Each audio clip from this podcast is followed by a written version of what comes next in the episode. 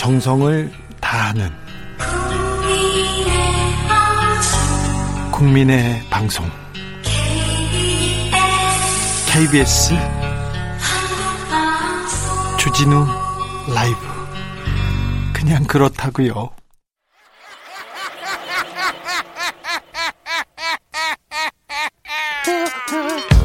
발로 뛰는 기자, 탐구하는 기자, 세상의 질문을 마구 던지는 기자, 기자가 본 오늘의 세상, 기자들의 수다. 라이브 기자실을 찾은 오늘의 기자는 KBS 김기아 기자입니다. 안녕하세요. 안녕하세요. 네, 한 주간 잘 지내셨죠? 네, 잘 지냈습니다. BPN은 없으시고요? 아직 저희는 뭐 BPN 없는데 저희 네. 집 앞이 이제 바로 한강이거든요. 네. 그래서 바- 한강 보면 뭐 물살이 엄청 세가지고 무섭더라고요. 어, 산책 나가면 안 됩니다. 아, 안 됩니다. 절대 안 됩니다. 예. 네. 어, 한강변 나가시면 안 됩니다. 천변도 안, 안 됩니다. 음, 오늘 묻힌 뉴스 어떤 뉴스부터 만나볼까요? 네, 사실 이번 주 같은 경우에는 지금 비 피해가 많아가지고 비 예. 관련 소식이 많아서 묻힌 뉴스가 많았어요. 예. 근데 그 중에서 이제 하나 짚어봤는데 첫 번째 뉴스는 이 사모펀드 환매 중단과 관련된 얘기입니다. 사모펀드 피해자 많습니다. 그렇습니다. 예. 이게 펀드라는 게 뭐 모르시는 분도 많이 계시겠지만은 이 투자자들이 내가 돈을 투자하고 싶은데 내가 하기에는 좀 자신이 없고 전문가에게 맡기는 거지 않습니까? 그렇죠. 아무래도 전문가들이 잘할 거 아니야. 그러면서 맡기는 거죠. 그렇습니다. 그런데 이제 펀드 내가 가입을 해가지고 거기에 내 돈을 냈으면은 언젠간 이거 내가 돌려받아야 되잖아요. 예. 그래서 이제 펀드는 가입자가 이, 내가 이제 투자했던 돈을 다시 현금화하고 싶다, 돌려받고 싶다라고 할 때 어, 보- 어, 펀드 이제 회사가 갖고 있는 자산을 뭐 매각하거나 뭐 여유 자금으로 돌려줘야 되지 않습니까? 네. 그런데 환매 중단이라는 거는 이 돈을 마련하지 못해가지고 돌려주지 못하는 네. 쉽게 말해서 투자가 돈을 못 받는 그런 그렇죠. 상황입니다. 내 투자금을 못 받는 거예요. 그렇습니다. 그러니까 최근에 그 뭐 라임 사태 얘기는 많이 들어보셨을 거예요. 네.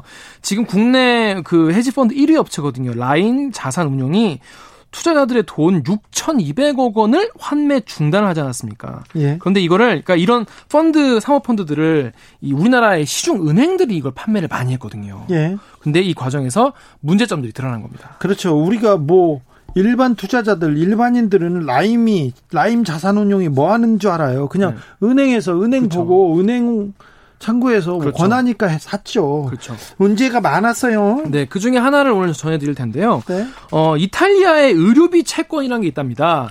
이탈리아 의료비 채권 여기에 투자하는 펀드가 있었대요. 아 그런 펀드도 있어요? 야, 되게, 되게 다양합니다, 펀드가. 근데 헬스케어라는 펀드가 있는데 네. 이거를 주로 하나은행에 팔았다고 합니다. 예. 그러니까 하나은행 하면 우리가 늘 일상적으로 만나는 그런 은행 중에 하나잖아요. 그렇죠. 은행. 네. 그러니까 투자자들한테는 아이고 선생님 이거 1년만 묶어 두시면은 1년 뒤에는 얼마든지 환매가 가능합니다라고 해서 팔았어요. 예. 근데 지금 1년 한참 지났는데도 1,100억 원 넘는 돈이 묶여 있습니다. 왜요? 이게 피해자분 얘기를 들어보니까요. 하나은행이 이거 이탈리아 정부가 망하지 않는 한 무조건 환매된다. 그렇게 얘기했겠죠. 그렇죠. 100% 보장된다. 그렇게 얘기했거든요. 근데 이탈리아 정부 안 망했거든요. 예. 근데 이거 돌려주지 못하는 거예요, 이거를 지금. 무슨 일이 있었습니까? 알고 보니까 나중에 이런 일이 생겨서 알아보니까 이걸 처음에는 단기 채권에 투자하기 때문에 1년 뒤에 돌릴 수 있다고 얘기는 해놓고 알고 보니까 장기 채권에 투자했던 겁니다. 이거 사기잖아요. 계, 계약 위반이잖아요. 이거 명백히 계약 위반이죠. 예. 그래가지고 예를 들어서 내가 1년 뒤에 돈을 쓸 생각을 하고 그때까지 돈을 좀 불려놔야겠다 싶어서 여기에 돈을 내 있는 돈을 다 넣었다. 그렇죠. 그리고 보통 이분이 아마 그냥 은행에 돈을 넣어놓겠다고 하거나 다른 데 넣으려고 했을 거예요. 그랬더니 은행 직원이 그렇죠. 그러지 말고 1년 여기다 넣어놓으면 훨씬 낫다. 그렇죠. 낫다. 요즘에 누가 어, 저, 저, 저축 예금하냐. 그렇죠. 이제 이윤도 이만큼밖에 안 주고 그리고 이탈리아 정부에 직접 투자하는 거기 때문에 망할 리가 없다. 그렇게 많이 팔았습니다. 그랬겠죠. 실제 은행에서 그럼 많이 권했다고 해요. 예. 그랬는데 하나은행한테 따져 물어봤습니다. 왜 이렇게 했냐고 하니까 어 우리들은 판매만 했다라는 거예요. 아니 은행 보고 샀다니까요. 그러니까요. 김성수님도 은행도 책임지라고 그러세요. 그래야 그렇습니다. 꼼꼼해요. 그렇게 얘기합니다. 근데 알고 보니까 헬스케어 이제 펀드 운영사에 물어보니까 아니다. 은행으로부터 이러 이런 거를 만들어 달라고 먼저 제안이 왔다. 예. 또 펀드 만기를 13개월로 정한 것도 우리가 정한 게 아니다. 그러니까 쉽게 말해서 은행이 펀드 설계와 운용에 개입을 했다는 이야기입니다. 아, 그러면 은행이 책임져야 되겠네요. 은행이 그렇습- 잘못을 인정하긴 합니까? 이게 그 상품 담당 직원이 제일 끝에 말단 직원이 개입한 건 맞다. 이렇게 얘기를 했다고 합니다. 근데 일단 그 자본시장법상 사모펀드를 만들고 이제 그런 설계하는 거는 자산운용사가 하고 은행은 딱 요거를 설명하고 판매만 해야 되는 거거든요. 예. 그러니까 왜냐하면 이 은행이 자산운용사보다 이제 좀 우월적 지위에 있지 않습니까? 시, 장에서는 왜냐하면 돈도 훨씬 많고 그렇죠. 하니까.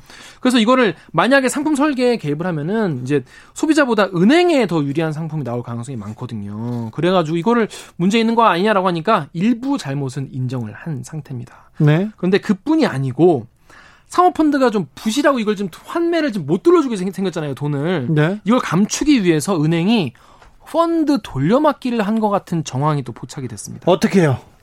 아까 말씀드린 대로 이 하나은행이 2018년 1월에 라임 헬스케어 펀드라는 걸 만들었거든요. 예. 근데 이거를 만기가 있는데 만기보다 더 빨리 230억 원을 조기 상환을 했습니다. 네. 이상한 거예요, 사람들이. 아니, 이거 왜 보통 장기 채권이기 때문에 좀 오래 있어야 되는데 왜 이제 뭐 조기 상환을 했지? 라고 이상한 눈초리로 본 겁니다. 그렇죠. 근데 투자금을 돌려줬으니까 된 거 아닌가요? 그런데 문제가 되나요? 그렇죠. 이제 딱 들었을 때 그렇게 생각할 수 있는데 가만 보니까 조기 상환하기 직전에 하나은행이 뭘 했냐면 헬스케어 펀드를 하나 더 팔았어요. 예. 더 만들어가지고 이게 240억이에요. 예. 앞에 게 230억.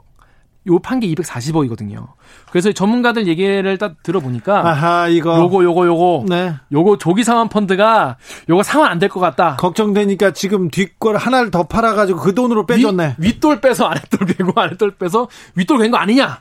이런 얘기를 하고 있습니다. 하나은행에서 뭐라고 합니까? 하나은행은 펀드 운용에 우리가 관여할 권한이 없다. 이런 의혹은 다 아니다라고 부정을 했습니다. 그런데 정작 그 헬스케어 펀드 담당 직원 있지 않습니까? 네. 그분은 사태 터지고 바로 은 행을 그만뒀습니다. 아니, 그 말단 직원 말고 그러니까요. 저기 윗사람들은 뭘 하냐고요. 그래가지고 일단 우리는 의혹 사실이 아니다라고만 얘기를 하고 있는데 일단 피해자들이 많기 때문에 어, 검찰 고소했어요. 그래서 금융감독원이 다음 달부터 하나은행에 대해서 종합 검사에 착수합니다. 종합 검사에 착수해야 되는데 뭐 이거 한두 번이 아니고 피해자도 많지 그러니까요. 않습니까? 엄청 많습니다. 하나은행 채용 비리 사건도 있었어요. 맞습니다. 그때 채용 비리에 가담했었던 행장들 다 지금 승승장구하고 승진해서 잘 있습니다.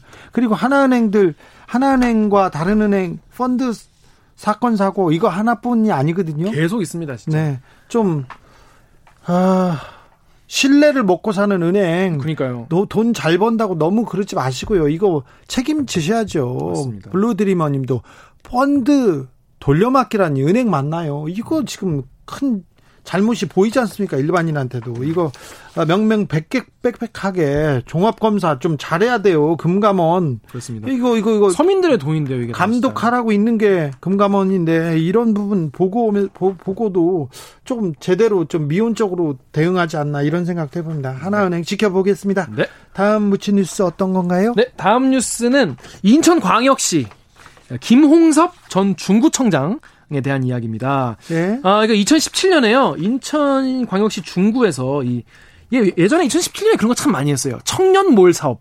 뭐 청년 무슨 사업 그때 이런 게 참 유행이었잖아요. 네, 그때 뭐 그랬죠. 중소벤처기업부와 함께 청년 몰 프로젝트 그래서 그때 전통시장 활성화 프로젝트 이런 거 했단 말이에요. 네. 근데 이제 신포 국제시장이라고 있지 않습니까 인천에? 인천에 뭐이 구도심이죠. 그죠 구도심에 여기에다가 시설, 그러니까 건물 다섯 개를 임대를 한 다음에 사업을 진행을 했어요. 거기다 뭐 청년들 와가지고 뭐, 예, 뭐 사업 내가 보태줄 테니까 뭐 새로운 거 뭐 장사해봐라 이런 건데 다섯 채 중에서 네 채는 다 이렇게 모여있거든요? 근데 한 채가 저기 엉뚱한 데 있는 거예요. 어, 이상하네. 그래서 사람들이 아니 저거는 왜 했지? 라고 바, 봤더니 그 건물이 계단도 무너져서 2층에 올라갈 수 없는 건물이에요. 5년 동안 방치돼가지고 천장도 무너지고 완전 폐허 같은 곳이었다고 합니다. 어, 이거 사연이 있는 것 같은데 뭐죠? 그래서 이제 기자들이 들여다봤어요. 들여다봤더니 음.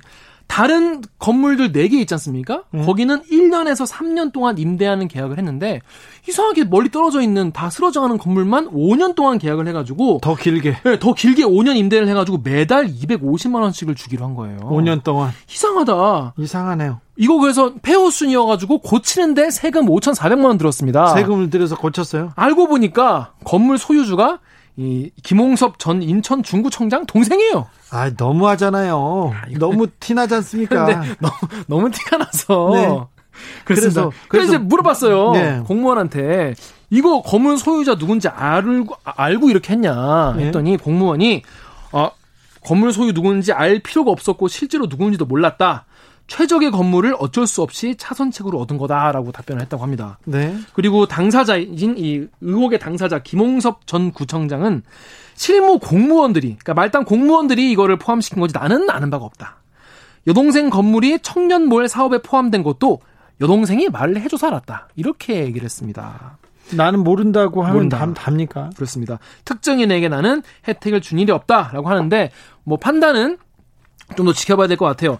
어, 근데 물론 이제 국민권익위원회가 요걸 음. 시민단체 이제 그 이제 고, 그 얘기로 이제 알게 돼가지고 조사를 해봤는데 요거 보니까 맞는 것 같아. 그래서 업무상 배임 등의 혐의로 지금 어, 인천지방경찰청 등의 수사를 의뢰한 상태입니다. 수사 의뢰했어요? 네. 아, 김몽섭 구청장이 굉장히 자산가래요.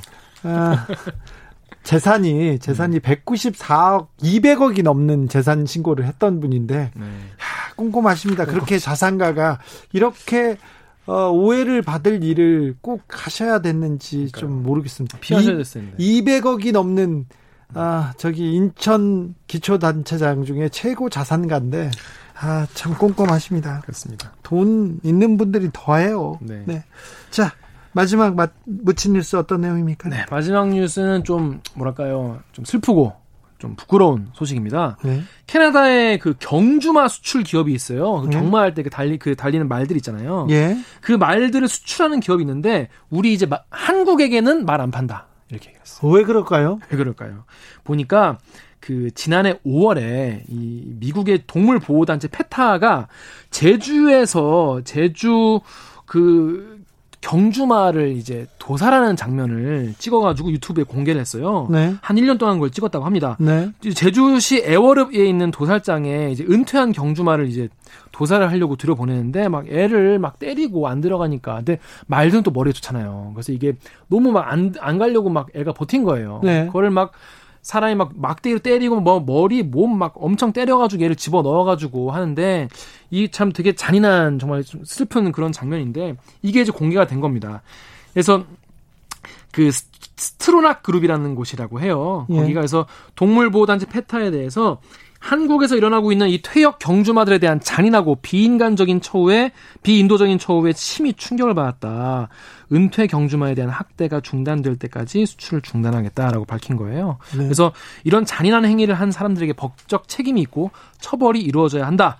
그래서 동물 보호 방안에 대해서 한국 마사회와 협상을 하겠다라고 말했다고 합니다.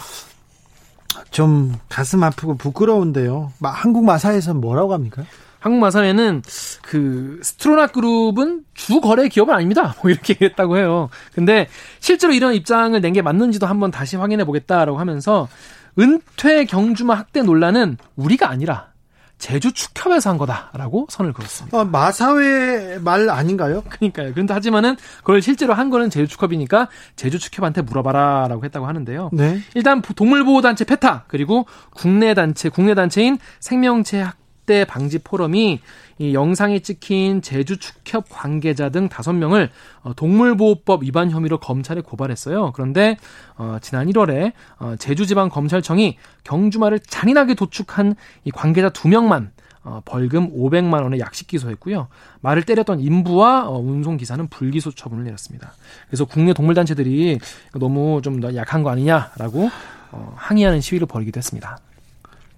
좀, 좀 슬프네요. 네, 이게 사실 그 사회가 얼마나 그좀 뭐랄까, 인간적인가를 보려면 그 사회의 가장 약한 어떤 생명체나 사람을 어떻게 대하는지를 보라는 얘기도 하는데, 좀 네. 우리가 동물 인권, 동물의 어떤 권리에 대해서 너무 좀 그동안 무시, 무시하지 않았나, 무지하지 않았나, 그런 생각이 들더라고요. 네. 지금껏은 무지하고 무시했습니다만은 동물권에 대해서도 좀 인식하고 생각해 봐야 됩니다. 우리가 같이 사는 아, 세상입니다. 기자들의 수다 지금까지 KBS 김기아 기자 함께했습니다. 감사합니다. 고맙습니다. 2081님이 김홍석 전 구청장 동생을 사랑하는 마음이 눈물겹네요. 네, 그러게요. 부자가 더 저렇게 작 적진 않죠. 네. 부자가 더 열심히 하는 걸 보면 아, 많은 생각이 들게 합니다. 나해보님은 어처구니 없는 일들이 왜 이렇게 많은 거야? 많습니다. 많아요. 황정현님, 천안 병천 지역도 농경지 침수지 면적이 수십 헥타르 됩니다. 인근 수십 면에도 수십 헥타르 이상 되는 것 같습니다. 천안, 아산 이쪽에 지금 침수 피해, 비 피해 계속되고 있습니다. 각별히 좀 조심해 주십시오. 음, 윤미나 님이 제주는 7월 내내 비 많이 왔었는데 극성수기 앞두고 갑자기 비가 뚝 그치더니 폭염과 열대야가 기승입니다. 올여름은 중간이 없고 극단적이에요. 육지에 비 피해 멈추길. 그러게요. 극단적입니다. 이혜숙님, 아, 이 지구가 너무 걱정돼요. 저도 그 걱정했어요. 이상 기후 기상 이변 계속 있다고 하지 않습니까? 걱정됩니다. 음. 라디오 정보센터 다녀오겠습니다. 정한나 씨. 정치 피로, 사건 사고로 인한 피로, 고달픈 일상에서 오는 피로. 오늘 시사하셨습니까? 경험해 보세요. 들은 날과 안 들은 날의 차이. 여러분의 피로를 날려줄 저녁 한 끼 시사. 추진우 라이브.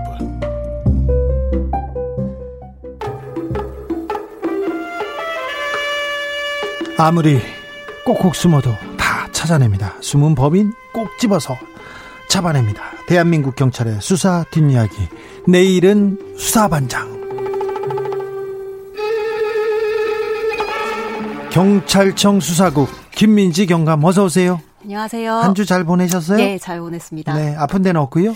예, 아픈 데는 없고 아, 비, 가 너무 많이 와서 걱정이 많이 돼요. 네, 비 피해가 네. 있, 있습니까?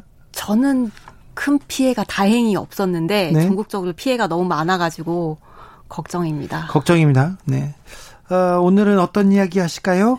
어, 최근에 부동산 문제가 큰 이슈더라고요. 제일 뜨거운 문제죠. 예, 그래서 계약갱신 청구권제 그리고 전월세 상한제 도입 담은 주임법 개정안 주택 임대차 보호법 개정안이 시행됐습니다. 아, 시행됐어. 이 법이 예. 국회에서 만들어서 시행돼서 논란이 많아요. 근데 왜 음.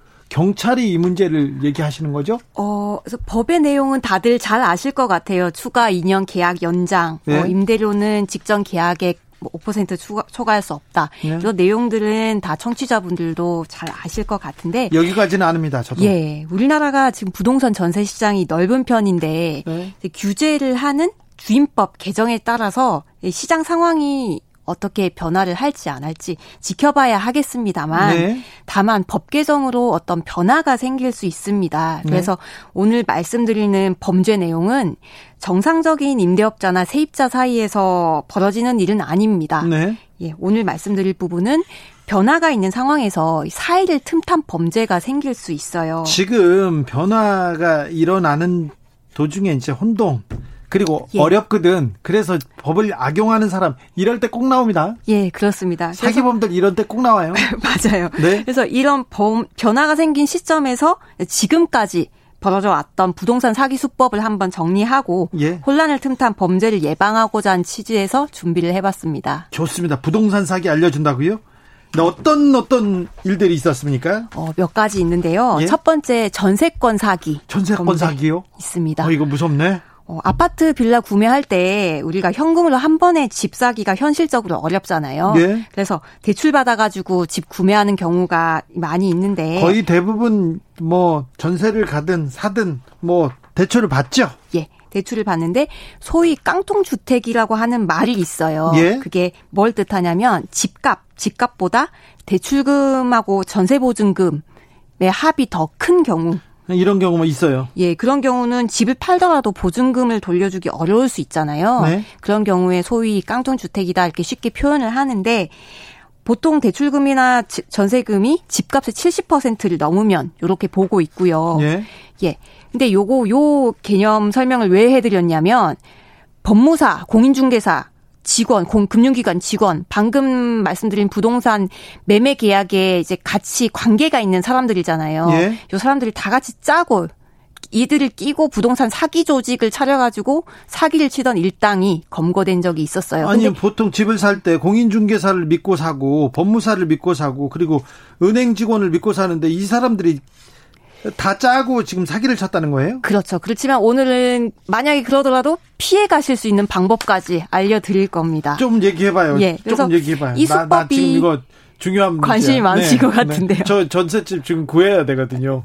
그래서 깡통 주택 사기였어요. 예? 이게 어, 전세를 구하는 피해자가 있어요. 자, 피해자가 예, 있습니다. 있습니다. 예. 네, 빌라에는 어떤 빌라를 살려고 해요. 예. 전세 아니 전세를 구하려고 해요. 예. 하는데 높은 금액이 근저당이 잡혀 있는 거예요. 그러면 그 공인중개사한테 물어봐야죠. 아니 예. 이렇게 이렇게 저당이 근저당 잡혀 있으니까 이거 좀 불안하다. 예. 등기부등본 봤는데 불안하다 이렇게 말할 거 아닙니까? 예. 그래서 공인중개사가 또 이렇게 말해요. 아, 그 정도 대출이 껴 있으니까 전세가 싼 거예요. 이렇게 예. 얘기를 합니다. 그렇지. 예. 예. 전세금이 시세보다 저렴한 거죠. 네. 그렇기 때문에 공인중개사는 이 얘기를 또 해요.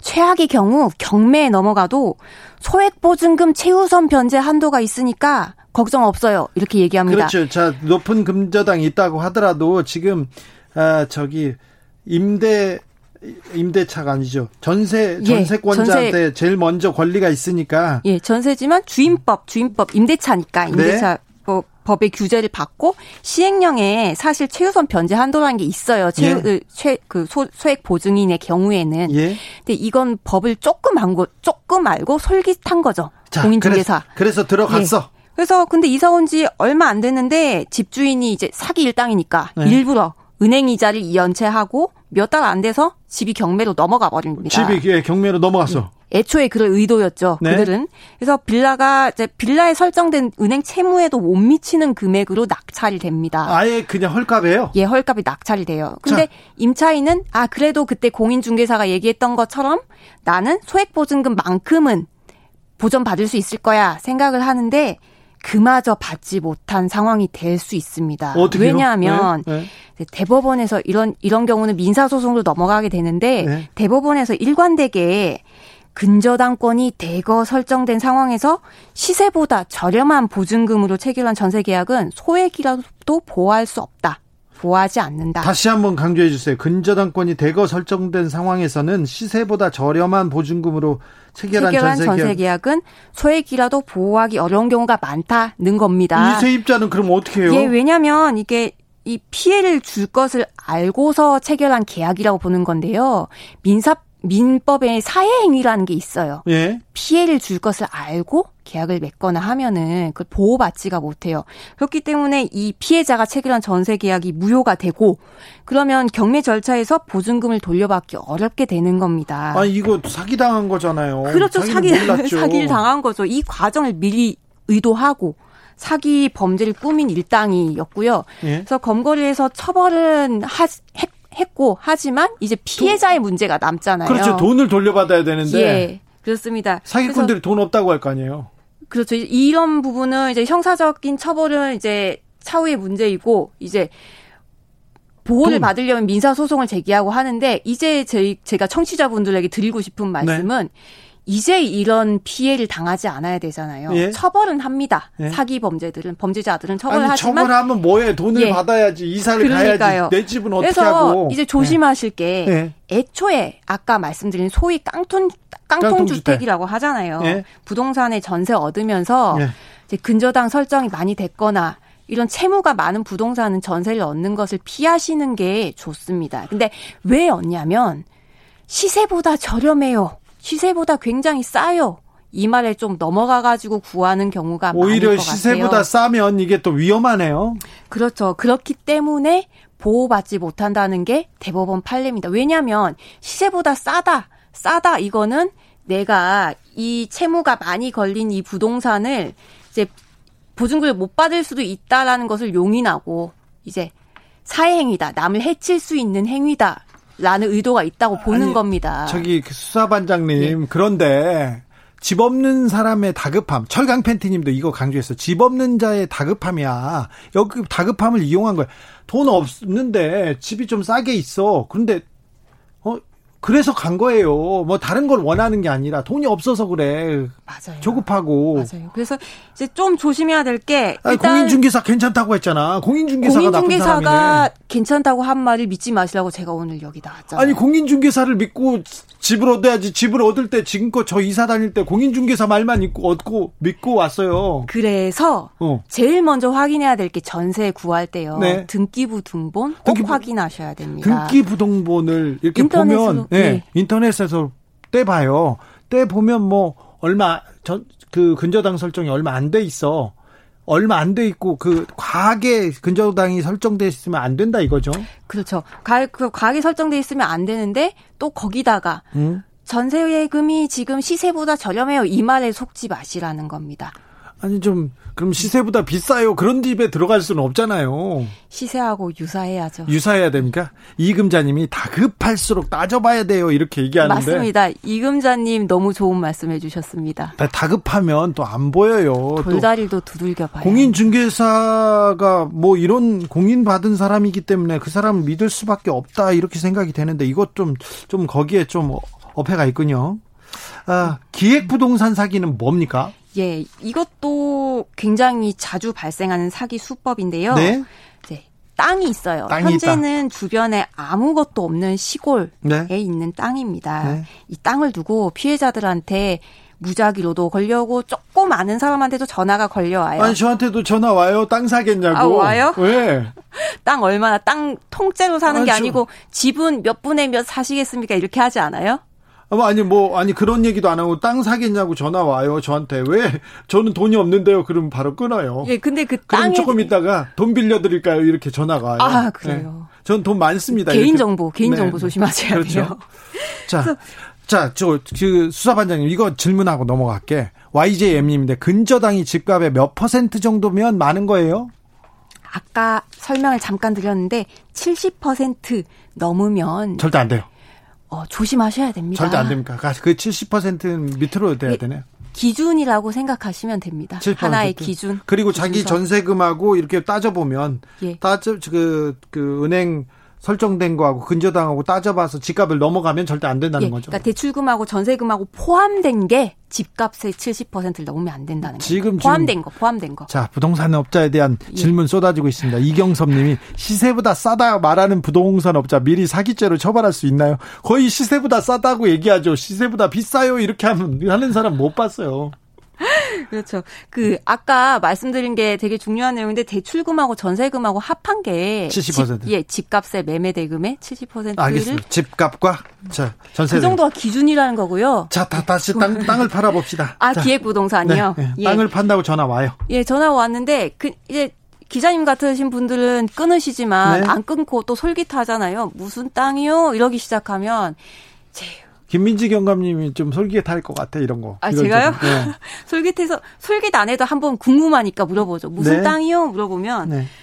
아뭐 어떤 마을 개발해가지고 관광지 만들어요. 배우 도시 개발해요. 아니면 북한하고 가까운 곳에 있는 토지 여기 토지가 있는데 제2의 개성공단 생깁니다. 이 근데 이 전화를 믿고 사는 사람이 있어요? 아 있죠. 왜냐하면 이게 이 전화는 이 땅을 당신이 사면 나중에 땅값 올라서 돈 많이 벌 겁니다. 요지는 이거잖아요. 예? 기자님 로또 한 번도 안 사보셨어요? 아니 사보긴 했죠. 많이 사보시지 않으셨어요? 네네 네. 저는 그런 거 요행이 로, 없. 로또 얼마예요? 5천 5천 원이잖아요. 아, 5천 원? 5천? 천원 아니에요? 천 원, 천 원. 다섯 개 하면 5천 원이고, 이제 열 개 하면 만 원이고 이렇잖아요. 네.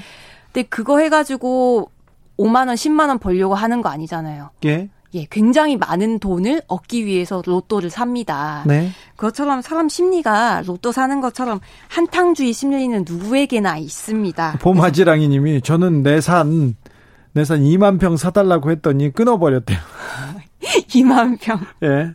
일부러 그러셨나 봐요. 네네, 그런가 예. 봐요. 그래서 근데 공단 개발하고 방금 전화의 얘기처럼 관광도시 개발하는 게 그냥 말로 뚝딱 되는 게 아니에요. 그렇죠. 인허가 받아야 되고 단계도 복잡하고요. 계획이 세워졌다가 다시 원상복귀 되는 경우도 허다하고요. 토지 수용 문제도 있고. 근데 아무튼 좋은 상품이다. 이거 사면 그 어, 대박, 대박이다. 이렇게 전화한다는 거죠. 예, 너무 좋은 상품이다. 이제 이거 놓치면 안 됩니다. 이렇게 소개를 하는 거예요. 네. 그리고 이제 수법이, 아유, 뭐, 그러면 이따가 뭐, 생각나면 전화하세요. 하고 끊고 10분 있다가 전화해요. 아유, 팔렸어요. 다음에 또 있으면 소개할게요. 아하, 네. 그러면 네. 다음에 전화 오면 또 솔깃하죠. 예. 예. 근데 이 기획부동산 사기꾼들은 전화만 하는 게 아니고요. 사무실도 버젓이 차려놓은 경우가 많, 많, 많아요. 네. 그래서 한번 찾아오라고 해가지고 영업 직원들 통해서요. 땅 정보는 제대로 알, 안 알려주고 옛날에 날짜 잘 보셔야 돼요. 어떤 계획서 같은 거 보여주면 용역 음. 보고서 같은 거 보여주면 제목이 21세기를 향한 땡땡시 장기 종합 개발 계획, 친환경 민속마을 개발 계획, 뭐 이런 계획서를 확정된 것처럼 이렇게 보여줍니다. 그 사무실 가면 그럴싸하겠죠. 뭐. 그럴싸하죠. 뭐. 예. 삐까번쩍하게 막 화한도 많고 예. 화분도 많고 이러면 또 홀딱 넘어가요. 예. 그래서 날짜 같은 거 잘 보셔야 되는데 근데 이런 용역 보고서가 힘을 가진 문서가 아닙니다. 계획서 같은 게. 근데 알고 보면은 나중에 토지가 임업용 보전 산지, 산지라든지 그렇죠. 뭐 아파트 이런 건축이 불가능하고 황무지야. 그리고 음. 절대 그 개발이 안 되는 그냥 야산 그런 데죠. 인허가가 중요한데 안 난 경우가 많죠. 그리고 보통 땅 전체를 통짜로 사는 게 아니고 지분 등기를 매도를 하는데 지분 등기만 받아서는 자기 혼자 처분하고 개발하기 또 어렵기 때문에 나중에 그냥 이게 사기가 되는 경우가 최근에는 많아요. 분양권 사기가 그더 기승을 벌이고 있어요.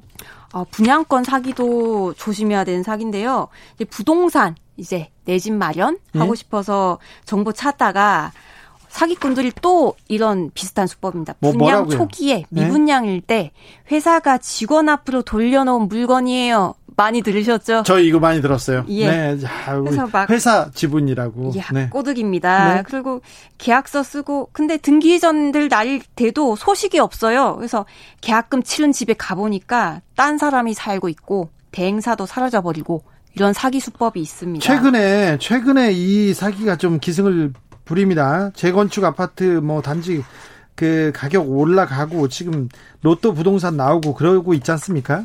예. 그건데 그 분양권 사기는 뭘 조심해야 됩니까? 부동산 매도인이 누군지를 반드시 확인해야 돼요. 공인중개사인데 공인중개사인데 공인중 그 아, 제일 중요한 게, 네. 말씀 잘 하셨네요. 제일 중요한 게, 이런 분양권을 만약에 합법적으로 살려면, 공인중개사 사무실에 가셔야 돼요. 예. 거기에 가셔야지, 이렇게 막 가판, 파라솔, 이런 거 있죠? 파라솔 밑에 떴다방. 가서, 네. 예.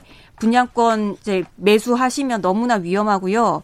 분양권 매도인이 명의인이고, 이제 매도할 수 있는 자격이 있는지, 그러니까 전매 금지 기간이 걸린 경우도 있는데, 그런 금지 기간은 아닌지 확인을 해야 돼요. 아유, 복잡하다. 그러려면 네. 중개사를 같이 대동하고 계약을 맺어야 되고 반드시 명의자를 만나서 해야지 중간에 뭐 직원입니다, 누굽니다 믿고 계약을 하시면 안 됩니다. 네.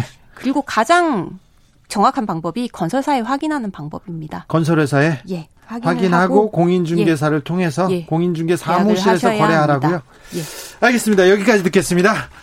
아, 지금까지 내일은 수사반장 김민지 경감이었습니다. 감사합니다. 감사합니다. 황정현 님이 어, 천안 병전면, 수신면, 오이 메론 농사, 벼농사 다 떠내려가고 있어요. 아유, 걱정입니다. 7720님, 아, 주진우님, 인류의 의식 진화 없이는 기후 환경 심각해지기만 합니다. 인류의 각성만이 지구를 살릴 수 있어요. 교통정보센터 다녀오겠습니다. 정현정 씨. 테이크아웃 시사 나왔습니다. 오늘도 하나 챙겨가세요. 주진우 라이브.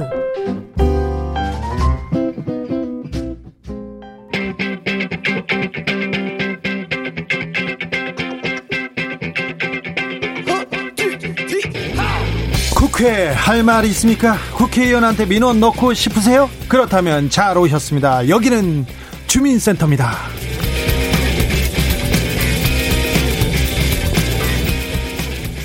여러분의 민원에 귀를 기울이는 시간입니다. 오늘은 주민센터에 주민이 없네? 그래서 일일 센터장으로 이재정 의원 모셨습니다. 안녕하세요. 네, 안녕하세요. 잘 지내시죠? 어, 잘 지냅니다. 네. 어, 비 피해는 없고요. 아, 지금 뭐 저희 지역 안양 같은 경우도 천변을 어 도시 안에 두고 있어 가지고요. 네. 어 통제되고 있는 그 교각이 조금 있습니다. 네. 어쨌든 면밀히 지켜보면서 추가 피해 없도록 하고 있는 중입니다. 네. 아, 본격적인 이야기 들어가기 전에 이 코너가 주민센터라고 민원을 해결해 주는 네. 코너예요. 그래서 오늘 이재정 의원이 일일 센터장입니다. 그리고 이분 변호사였고요. 굉장히 유능한 변호사였습니다. 주특기 많습니다. 그래서 처리 가능한 민원 많습니다. 그러니까 네, 연애 아, 상담도 아, 가능합니다. 가능하다고요? 네, 가능합니다. 별로 그거는 네. 썩 그닥 뭐 그런데요. 어, 민원 보내주십시오. 바로 이재정 의원한테 바로 물어보겠습니다. 샵 9730 짧은 문자 50원 긴 문자는 100원이고 콩으로 보내시면 무료입니다. 민주당 소식부터 먼저 듣겠습니다. 전당대회 분위기가 어, 그 달아오르고 있었는데요. 최고위원 나갔다 컷오프 되셨어요? 아이고래. 네. 손님 불러놓고 바로 그 얘기부터 물으시네요. 안 그래도 조금 전에 정청래 의원님이 네. 컷오프 이제 정치인 협의회에 회원이 된 걸 축하한다 얘기를 하시더라고요. 아, 본인이 그분, 그분, 따라가면 안 돼요. 본인이 사무총장이고 네. 예, 회장님이 대표님이 이해찬 대표님이라고 네. 자동 가입됐다고 얘기하시더라고요. 이재정 네. 의원이 최고위원이 될 것이라고 생각하는 사람들이 많았는데 조금 네. 아쉬워하는 분들 많습니다. 네, 너무너무 송구합니다. 사실 뭐 정치는 결과 책임이니까 저한테 여망을 실어서 응원하셨던 분들께 너무 송구하고요. 어, 사실상 이런 컷오프 제도 자체가 갖는 선거의 이제 투표 경향이라든지 이런 부분들이 의회 결과를 많이 초래할 수 있다는 점 등 좀 더 헤아렸어야 되지 않나 싶고요. 여러 가지 원인 분석들 하십니다. 뭐 전화를 돌리지 않았느냐부터 시작해서 일찍 형성된 대세론 탓이다. 뭐 등등 여러 가지 말씀들 많은데 어떤 분은 박주민하고 친해서 그렇다. 이런 얘기도 하시고. 아, 그러게요. 최근에 그 얘기를 하는 사람 많아요. 어, 예, 예. 박주민이 뭐, 이제 젊은 사람이에요. 젊은 주자고 계속 그, 신인 다코스여서 그런지 거기하고 음. 손을 잡은 게 패착 아니냐 이런 뭐 얘기도 그런 견제가 있었다 등등 하는데 어, 평가는 뭐 외부에서 여러 가지 분석들을 하시겠지만 여튼 저는 제 안에서 이유를 찾고 제가 부족했던 점 송구한 마음으로 어, 다음 열망을 어떻게 이어갈 것인가 그리고 남아있는 전당대회 이제 나 떨어졌으니까 내 거 아니야가 아니라 어, 국민의 이야기를 더 경청하고 거듭나는 민주당이 되기 위해서 나는 어떤 역할을 할까 그 고민으로 함께하고 있습니다. 지난 주말에도 저 대구에서 합동 연설에 있었습니까? 네네. 어, 어땠어요 분위기는? 어, 사실 언택트 전당대회다 보니까 예전과 같이 환호하고 축제 분위기, 같은 분위기 안 분위기 됐었죠. 당권 흥행 약간 예. 좀 떨어져요.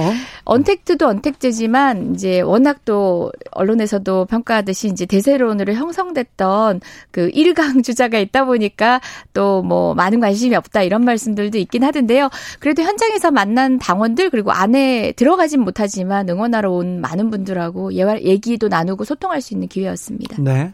어, 좀 특색이 있을 거 아니에요, 새 후보. 네. 어떻게 보세요? 어, 세분 다 지금 어떤 직, 우리나라 정치인들이 어, 상정할 수 있는 어떤 직에 맡아도 어, 저는 정말 손색이 없는 분이라고 생각합니다. 네. 나름의 강점이 또 누군가에게는 약점이 되기도 하고 묘한 보조적 작용을 하시는 분들이라 아마 어떤 분이 당권을 맡으시더라도 남은 분들은 또 그 역할을 계속 하셔야 될 것 같은 그런 귀한 자원들인데요. 어, 저 같은 경우는 이제 세대를 같이 하고 있는 박주민 의원과 가치적 고민을 많이 이야기했던 입장이라. 주민센터장인데 박주민 의원 거기 가서 좀 잘합니까? 연설도 잘합니까? 어, 워낙 이제 많은 분들이 그런 얘기 하세요. 우리 이낙연 후보님은 어, 굉장히 안정감 있게 이야기들 많이 하시고 김부겸 후보님은 호소력 있게 그리고 친근감 있게 잘하세요. 예, 잘하세요. 박주민도 말은 잘하는데요. 네. 박, 머리만 안 긁으면 돼. 진정성이라고 얘기하시더라고요. 예, 예. 그 포효하는 것이 skill이 아니라 어 마음의 모든 고민과 어, 정말 열정을 담아서 쏟아내는 듯한 느낌을 많이 칭찬들 해주시는데요. 네. 우리 당의 다양한 모습 보일 수 있어서 저는 이 모습이 조금 더 좀 예각화된다고 하나요? 이제 쟁점들을 드러내고 사실은 전당대회 자체가 사람을 뽑는 선거기도 하지만 당이 나가야 될 방향에 대한 토의가 어, 있어야죠. 그렇죠. 그렇죠. 예. 그런 선거가 되는 데 있어서 세 분이 귀한 자원 전이 됐으면 좋겠는데 조금 아직까지는 드러내지 못하고 있는 게 아닌가라는 생각 해 봅니다. 네. 어, 양강 구도에 지금 박주민이 뛰어들어서 신선한 바람을 좀 일으키고 있습니다. 이게 또, 또, 어, 재밌는 관전 포인트인 것도 같고요. 예, 제가 창원, 부산, 울산, 대구까지 이제 이틀 동안 함께 했었는데요. 그 가운데 이런 말씀도 하셨어요. 그 세 번째 주자였던 박주민 의원의 등장은, 어, 그 영호남 이야기만 나오고 있었던 판 그리고 또 대선 주자 당권 주자 이 얘기만 나와 있었던 판에 분명히 어떤 지각 변동을 줬다 이렇게 또 평가하시는 분들도 네. 있던데요. 네. 그 이상을 넘어선 가치에 대한 이야기를 음, 나눌 수 있는 전당대였으면 좋겠습니다. 아니, 신선해졌어요. 네. 네. 어, 몸이 건조했거든요. 네. 그런데 어, 이제 좀 다른 얘기로 넘어가 보겠습니다. 부동산 얘기 음. 또 전세 얘기가 계속 가장 뜨거운 어, 이슈가 되고 있습니다. 미래통합당 유니스 구현이 아, 자, 자기는 임차인입니다. 이렇게 시작하는 연설이 굉장히 그 화제가 됐어요. 일단 기본적으로 미래통합당 소속 의원이 네. 차분한 어조로 연설을 하는 걸 처음 봤어요. 음. 그게 신선하다는 사람이 많아요. 아, 예. 그리고는 뭐 임대차 저 전세 전세 사는 사람들 좀 걱정인데 걱정하는 부분을 또 그 가려운 데를 긁어줬다는 사람도 있는데 음. 이 연설 어떻게 보셨어요? 네, 어 동의할 수 없는 지점이 있더라도 어쨌든 나름의 방식으로 첫 데뷔하신 거잖아요. 네. 이제 초선 의원님으로 나름의 정책을 이제 본인의 입장에선 잘 갈무리 하셨는데 그 이후에는 당연히 토론거리는 나오게 됩니다. 그렇죠. 토론해야죠. 당, 그럼요. 국회에서도 논의를 이어가는 것이고요. 국회 외적으로도 이제 여러 가지 공방 안에 있는 것이 사실은 자연스러운 문제입니다. 자, 이재정 의원이 음. 보기에 그 윤희숙 의원의 지적 어떻게 보십니까? 어, 저는 어, 솔직한 고해가 필요한 시점이 아니었나라는 생각을 하는데요. 고해라뇨? 사실 어, 어떤 정책에 대한 문제는요.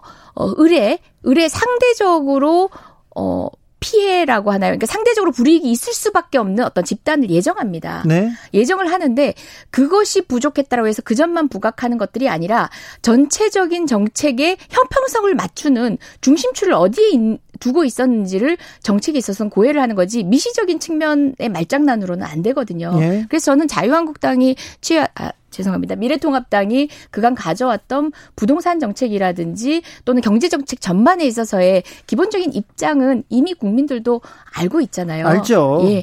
그런 것들을 솔직하게 이야기하면서 이 제도적인 부분에 있어서 보완할 지점들을 이야기하면 어땠을까라는 생각이 듭니다. 흡사 어 수많은 피해들을 눈 감고 있는 독단적인 정책이라고 정치적으로만 음, 밀어붙여서는 어, 사실은 진지한 논의, 좀 건설적인 논의, 사회적 합의를 이끌어가기는 어려운데 그 점은 조금 아쉬웠습니다. 임대차 3법에 대한 고민이 깊었던 걸로 알고 있습니다. 이재정 네. 의원도 임대차 3법이 아, 그 임대인들 그리고 전세 사는 사람들한테 그렇게 불리하기만 할까요? 음, 그러니까 단, 단 시간에 이제 일어날 수 있는 효과들, 그리고 또 그 효과의 영향을, 그 영향력으로 인해서, 어, 일시적으로 고민이 있는 경우도 있을 겁니다. 우리 네. 당의 여러분들이 사실은 뭐 전세 제도와 관련된 이야기도 하시고 또 월세 제도 관련된 이야기들 하시면서 이 문제에 대해서 또 이제 어떤 그것만 예각화시켜서 막 드러난 것처럼 좀 얘기들이 되고 있어서 조금 저는 아쉬운데요.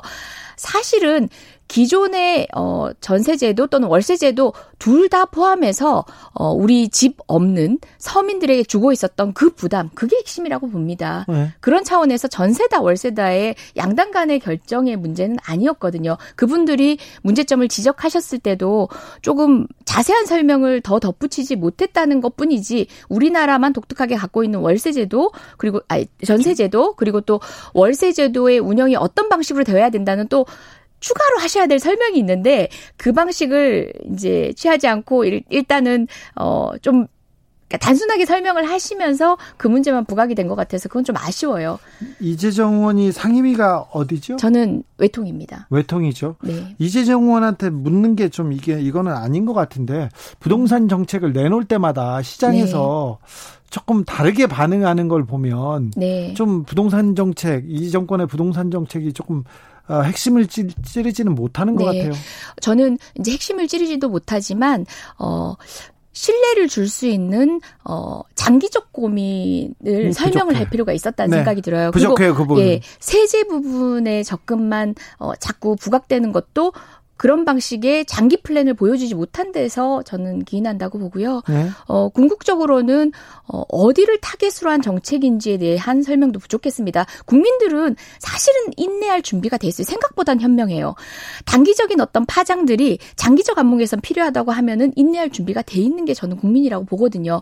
그런데 어, 그간 뭐 여러 가지 것들도 보면 아 이게 강남 집값을 잡기 위한 것인지 아니면 서민 주거를 안정을 위한 것인지 아니면 중산층이라고 이야기하고 있는 종부세의 대상은 되지 않는 뭐 6, 7억, 8억 이 정도의 부동산의 집값 안정을 위한 것인지 등 정확한 targeting과 정책의 목표에 대한 설명 그리고 이후에 지속될 수 있는 다음 단계의 정책에 대한 어, 고민과 플랜을 보여드리지 못했기 때문이라고 생각합니다. 네. 외통이 오늘 상임위 열었습니까? 네네. 어떤 일로 어떤 일로 예, 회의했습니까? 어, 외통위가 사실은 업무 보고를 21대 국회에서는 최초로 6월 16일 열면서 이제 업무 보고를 야심차게 제일 먼저 앞서 나가면서 의정 활동을 시작했는데요. 그럼에도 불구하고 오늘이 첫 어, 법안을 상정하는 날이었습니다. 예, 예. 예. 어, 여러 법안들 가운데는요, 소위 이제 대북전단 살포와 관련된 어, 내용을 포함하고 있는 어, 법률안들이 있는데요. 그것들 때문에 어, 미래통합당에서는 그 회의 자체를 어, 여는 것을 동의하지 않았습니다. 근데 네. 국회법상 어, 협의를 해서 열도록 돼 있지만 회의 열지 말자고 한다고 회의를 못 여는 건 아니거든요. 일하지 말자 한다고 일을 안 해야 하는 것 아닌 것처럼. 그래서 이제 기본적으로 어, 의원들이 법안을 냈는데 법안을 낸 이후에 일정 기간이 도과하게 되면 자동으로 상정이 돼요. 예. 그럴 수 있는 법안들이었고 논의를 어, 진지하게 이어갔으면 좋은데 관련된 몇 개 법안에 대해서는 우리 국민들 이제 국회법 절차 굉장히 많이 하세요. 안건 조정위에 해부가 됐어요. 그래서 좀 이제 시간이 걸리는 논의를 아직, 거칠 것 같은데 아직 한참 남았네요. 예, 표현의 자유와 또 접경 지역 국민들의 안전, 우리 국민의 안전의 어, 갈등 양상인데요. 저는 뭐 우리 당의 입장이긴 합니다만은 표현의 자유도 마냥 보호, 보호하는 것이 아니라 특히 그 수단과 방법 등이 있어서 대북 전단에 관해서는 그렇죠. 특별히 네. 특히 국민의 안전이나 생명이라는 부분은 훨씬 더 비중 있는 가치일 수밖에 없고 또 대북 전단이 북한 인권을 향상시키는 가에 대한 효용성의 문제도 많은 문제제기와 의문이 있기 때문에 그 부분만큼 심도 깊은 토론을 통해서 저는 미래통합당 설득할 수 있다고 보고요. 국민의 의사 더 경청했으면 좋겠습니다. 뽀니 맘니. 뽀니맘님이 문자 네. 주셨어요. 뽀니맘입니다. 늘 밝고 똑똑해서 신뢰가 가는 이재정 의원님. 국민을 위해서 서민을 위해 화이팅 정치 응원합니다. 이거 알바 아닙니까? 우리 보좌관인가? 어, 그러게요. 그, 의심갑니다. 아무튼 보님함님 감사합니다. 고맙습니다. 6175님, 금융사고 생기면 늘 뒷북친다고 하는 금융감독원. 해결됐다는 얘기는 한 번도 없고 음. 책임지는 금융감독원장 없나요? 이렇게 얘기했는데 어, 지금 이재정 의원은 외통입니다. 외교 통일 이쪽이어서 다른 얘기로 또 넘어가 보겠습니다. 행정... 책임에 대한 문제이기 때문에 네. 일정 공감합니다. 그렇죠. 음, 유니숙 의원 나와서 이제 전세 세입자하고 주인하고 이렇게 갈등 그리고 월세 살아보지 않는 사람들이기 때문에 월세로 가도 좋다 이렇게 윤준병 의원 또 비난하는 사람들 많습니다. 그 월세 제도와 전세 제도만 놓고 좀 일도 양당 간의 이제 제도의 장단점을 비교하는 듯이 논의가 흘러가는 게 저는 되게 어, 안타까웠는데요. 지금 그리고 미래통합당이 예. 저, 저, 전세를 지지하고 민주당이 월세 그러니까. 월세로 간다. 그것도 아니잖아요. 그래요, 맞아요.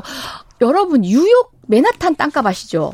얼마나 비싸요. 근데 우리 그 드라마 미드 옛날 드라마인데 프렌즈 기억하시잖아요. 네? 프렌즈가 그 가난한 웨이트리스고 그런 친구들이 같이 살았던 그곳이 어딘 줄 압니까? 맨하탄입니다. 그게 그 젊은 청춘들이 머물 수 있는 맨하탄 어떻게 가능했을까요? 그때는 땅값이 싸서요? 아니거든요. 그게 바로 제도적으로 서민을 위해서 최소한의 주거 공간을 공급할 수 있는 그런 미국이 고민한 제도 때문입니다. 저희는 전세든 월세든 간에 서민의 안정적인 어, 주거 확보를 위한 고민적 차원에서 더 큰 틀에서 봐야 되는 거죠. 네. 그러니까 지금의 월세 제도를 상정한 것이 아니라는 그렇죠. 걸 그런데 민주당 정, 될 겁니다. 민주당 정권 때 지금 네. 최근 3년 3년간 집값이 마구 올라고 오르고 있어요. 네. 어떻게 해? 지금 레이저를 팍팍 써주시는데 네. 저희는 결과 책임을 져야 하는 집권 여당입니다. 예? 어, 저희가 어, 고민한 내용들 국민이 안심하고 신뢰할 수 있도록 어, 보다 차분히 설명드리고 예, 제시하도록 하겠습니다. 알겠습니다. 행정수도 이전도 하나 더 물어볼게요. 네. 국회 세종 의사당 이 계획이 지금 네. 거의 수립되어 있습니까? 네, 네.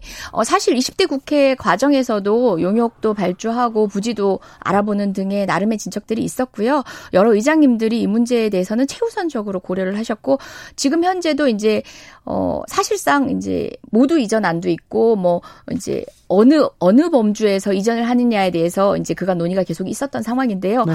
어 저는 행정수도 이전이라고 이야기하고 있는 특히 뭐 청와대 일부 집무실 이전까지도 얘기가 나오고 있는데 이런 부분들이 그간의 공공기관 이전의 부분들을 다시 한번 재점검하면서 그럼에도 불구하고 드러났던 여러 가지 문제점까지도 보완하는 어, 그런 이전 계획이 되길 어, 꼼꼼히 점검할 생각입니다. 네.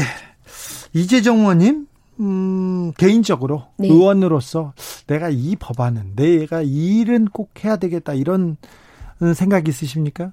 네, 제가 지난 국회에서는 소방관 국가직화 또는 주민등록번호 임의부여 네. 이제 어 제도를 어 어쨌든 제 나름의 성과로 생각하고 있는데요. 그렇죠.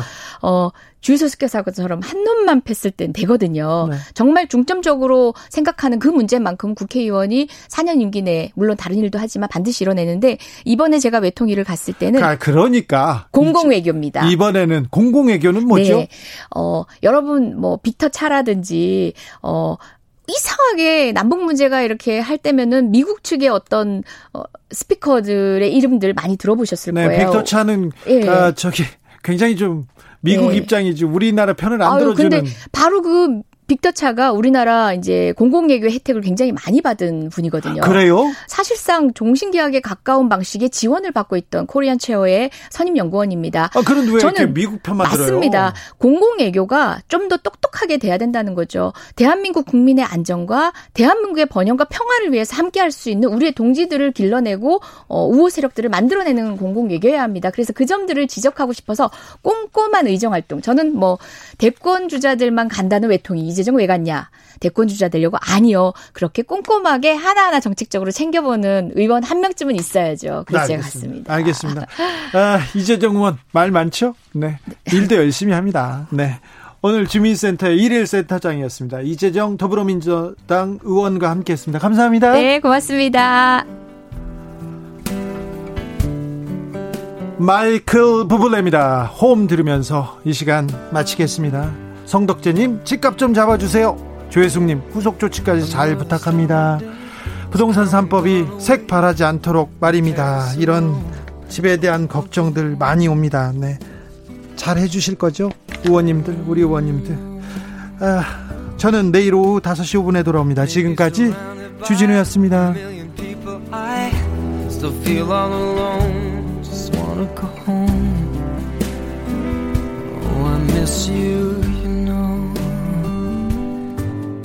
I've been